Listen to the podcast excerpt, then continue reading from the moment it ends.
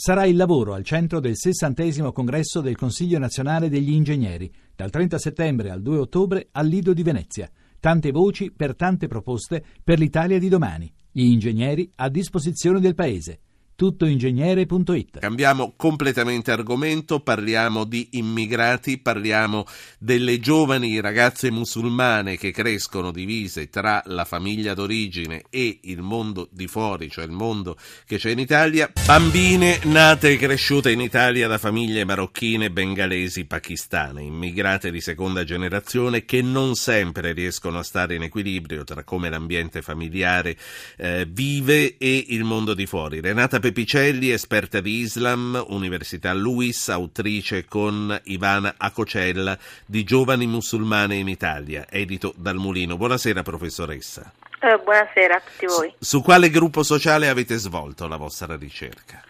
Noi ci siamo concentrate su un campione di 60 ragazze d'origine marocchina, bengalese e pakistana nelle città di Roma, Firenze e Padova ragazze tra i 16 e i 28 anni, quindi con percorsi e vissuti diversi a seconda della loro età e delle città in cui vivono e della provenienza delle loro famiglie, perché chiaramente le, l'Islam delle, delle, famiglie marocchine è vissuto in maniera diversa dalle, dall'Islam sì. delle famiglie pakistane e bengalesi. Senta, eh, qual è il rapporto di queste ragazze con i paesi di origine dei genitori e che cosa pensano delle loro coetanee italiane? Sì, diciamo soprattutto per le ragazze, per le ragazze arabe il rapporto è un rapporto molto, molto forte, eh, anche per la vicinanza, la prossimità e quindi la relativa facilità di andare spesso eh, durante l'estate nei paesi d'origine della, della famiglia. E, è un mondo che insomma appartiene alla loro quotidianità e dopo le rivolte arabe in qualche modo il mondo arabo ha fatto ancora più irruzione nella loro vita, molte ragazze hanno cominciato a guardare con, con, più curiosità al mondo arabo, a cercare di più di parlare in arabo, a leggere quello che stava succedendo nei paesi d'origine dei loro genitori. Eh, più difficile per le ragazzine bengalesi o, o pakistane eh, dove i viaggi, le lontananze eh, geografiche possono rendere il rapporto con i paesi d'origine molto più distante.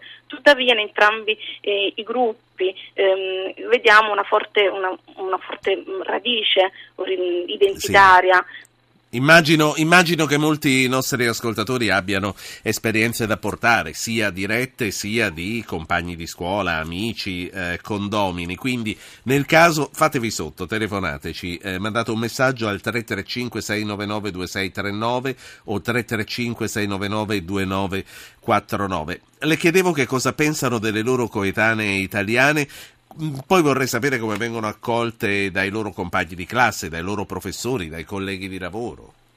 Dobbiamo innanzitutto dire che una, nella nostra ricerca emerge chiaramente una diversità di, di, posizionamenti, una diversità di modi di vivere l'Islam e le proprie origini. Quindi abbiamo ragazze fortemente integrate all'interno del contesto, eh, del contesto italiano e che hanno vite molto simili alle loro coetanee, figlie di genitori italiani, mentre abbiamo invece ragazze che, che vivono in maniera anche molto diversa dalle loro coetanee, ad esempio non uscendo la sera, non andando in discoteca, non andando a ballare. Quindi, Obbligate cosa... a coprirsi il capo? Mm, dalla nostra ricerca in realtà non emerge quasi mai un obbligo, eh, ma laddove le ragazze intervistate si coprono è una, una scelta personale, in alcuni casi anche in contrasto con le famiglie che possono vedere nel loro coprirsi il capo una difficoltà a essere accettata, a integrarsi e soprattutto a trovare lavoro. Da tutte emerge in maniera molto forte la preoccupazione che nel momento in cui si velano sarà impossibile o molto difficile trovare, eh, trovare lavoro. Mm, quindi per quanto riguarda diciamo, la, la, relazione appunto, con, le loro, con le loro coetanee, eh, vediamo appunto il, la, una relativa diciamo, possibilità di costruire percorsi, percorsi misti in cui si venga anche accettate nella differenza. Sì, ehm, professoressa, la cronaca riporta i casi estremi di giovani donne che subiscono la violenza coercitiva dei propri familiari. Dalla vostra esperienza si tratta quindi di casi estremi, isolati o lei ritiene che siano un po' la punta di un iceberg? Insomma, noi ricordiamo la ragazza che viene maltrattata, a volte uccisa, perché voleva vestire all'occidentale, titoliamo noi giornalisti. Sì, purtroppo questi casi ci sono e sono, sono reali eh, accadono, sono accaduti ripetutamente in questi anni, ho letto qualche giorno fa proprio anche di una ragazza turca costretta dai genitori a tornare in Turchia perché, volevano, perché la ragazza non voleva accettare i, i costumi di vita occidentali, eh, i costumi di vita insomma, musulmani. Tuttavia dalla nostra ricerca appaiono dei casi limite. Sì, abbiamo trovato eh, qualche raro caso di ragazza costretta dai familiari ehm, a sposarsi, a accettare un matrimonio combinato, eh, tuttavia mh, sono casi estre- limite. Eh, rispetto ai quali però mh, dovremmo riuscire in qualche modo a offrire a queste ragazze una sorta di, di, protezione, una possibilità di ascolto, non farle sentire sole. Questa è anche una cosa che ci veniva chiesta a volte dalle ragazze durante le interviste. Sì. Eh, interviste che, voglio ricordarlo, sono state promosse dal Forum per i problemi per la pace e della guerra. Voglio fare parlare Stefano, un ascoltatore che chiama da Monza. Buonasera Stefano. Buonasera dottor Po, eh, buonasera a tutti gli ascoltatori. Io vorrei fare una domanda alla signora che ha fatto questa ricerca. È Renata Pepicelli, è una professoressa esperta una di Islam. Mi perdoni. Sì, prego. Ecco, mm, da quanto ho capito c'è una sorta di eh, discrepanza nell'atteggiamento di queste eh, ragazze giovani eh, di seconda generazione o come si voglia dire in Italia, ovvero sia, da una parte ne sono alcune che eh, cercano un nuovo mm, ritorno diciamo, verso le origini, verso capire la situazione, dall'altra parte forse invece una mh, modernità più verso l'Occidente.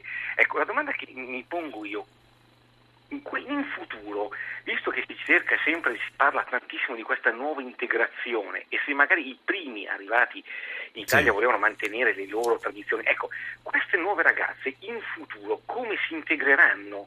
Eh, il problema del burka o dell'essere sì, sì, no, no, la domanda è conclusa. Come si integreranno queste ragazze? Ecco, Secondo esatto. lei, professoressa Pepicelli? Diciamo, il principale problema che emerge per noi è un problema di natura proprio economica eh, le biografie di queste ragazze sono profondamente segnate dall'attuale crisi economica che c'è in Italia e che c'è in Europa e quindi la difficoltà a collocarsi una volta raggiunta la maggiore età, volendo entrare insomma, nel mercato del lavoro all'interno della società come piene cittadine, come ragazze, donne, giovani donne che possono lavorare. Tant'è vero che le biografie che noi abbiamo raccolto eh, nella stragrande maggioranza dei casi ci raccontano di progetti migratori nuovi progetti migratori. Molte di queste ragazze non sono mai immigrate, sono nate qui in Italia, sono cresciute qui e per la prima volta stanno prendendo in considerazione o realmente fanno dei percorsi migratori, generalmente con le famiglie ma anche da soli. Ecco. Per esempio la comunità bengalese oggi è, è attraversata da, una, da, nuovi modelli e percorsi migratori verso l'Inghilterra. Ecco, a proposito, a proposito, di questo, poi andiamo verso la conclusione eh, di questa nostra chiacchierata. Il vento del radicalismo e dell'estremismo che porta molte giovani musulmane negli altri paesi europei, a cominciare dalla Francia, a unirsi ai gruppi armati come l'ISIS. Come viene vissuta dalle ragazze islamiche in Italia? Ci sono delle foreign fighters? Eh, diciamo, le foreigner fighters di cui noi abbiamo sentito parlare qui in Italia sono fondamentalmente italiane convertite all'Islam. Um, tra le ragazze diciamo, cosiddette di seconda generazione, le figlie delle migrazioni, eh, non c'è ancora giunta voce di ragazze che si sono unite um, alla jihad, eh, al, alla, um, sono andate in, appunto in, in, Siria, in Iraq per unirsi allo Stato eh, islamico. Eh, nella nostra ricerca eh, quello che è potuto emergere è sicuramente una distanza totale di queste ragazze per le loro vite quotidiane da quelli che sono i, mh, mm, i, percorsi di altre donne, altre giovani donne musulmane europee che oggi invece stanno, credono nello Stato islamico, lo raggiungono, desiderano raggiungerlo. Sì. No, per loro, almeno dal nostro campo, dalla nostra ricerca, ecco, eh, è un'aberrazione lo Stato eh, certo. islamico. Lei eh, giustamente ha sottolineato più volte, parla di una ricerca su un campione eh, abbastanza limitato, ma altrimenti significativo eh, di quello che, eh, di cui abbiamo parlato. Io la saluto, eh, Renata Pepicelli, esperta di Islam, autrice con Ivana Acocella di Giovani musulmani in Italia, edita dal Molino. Professoressa, grazie, buonasera.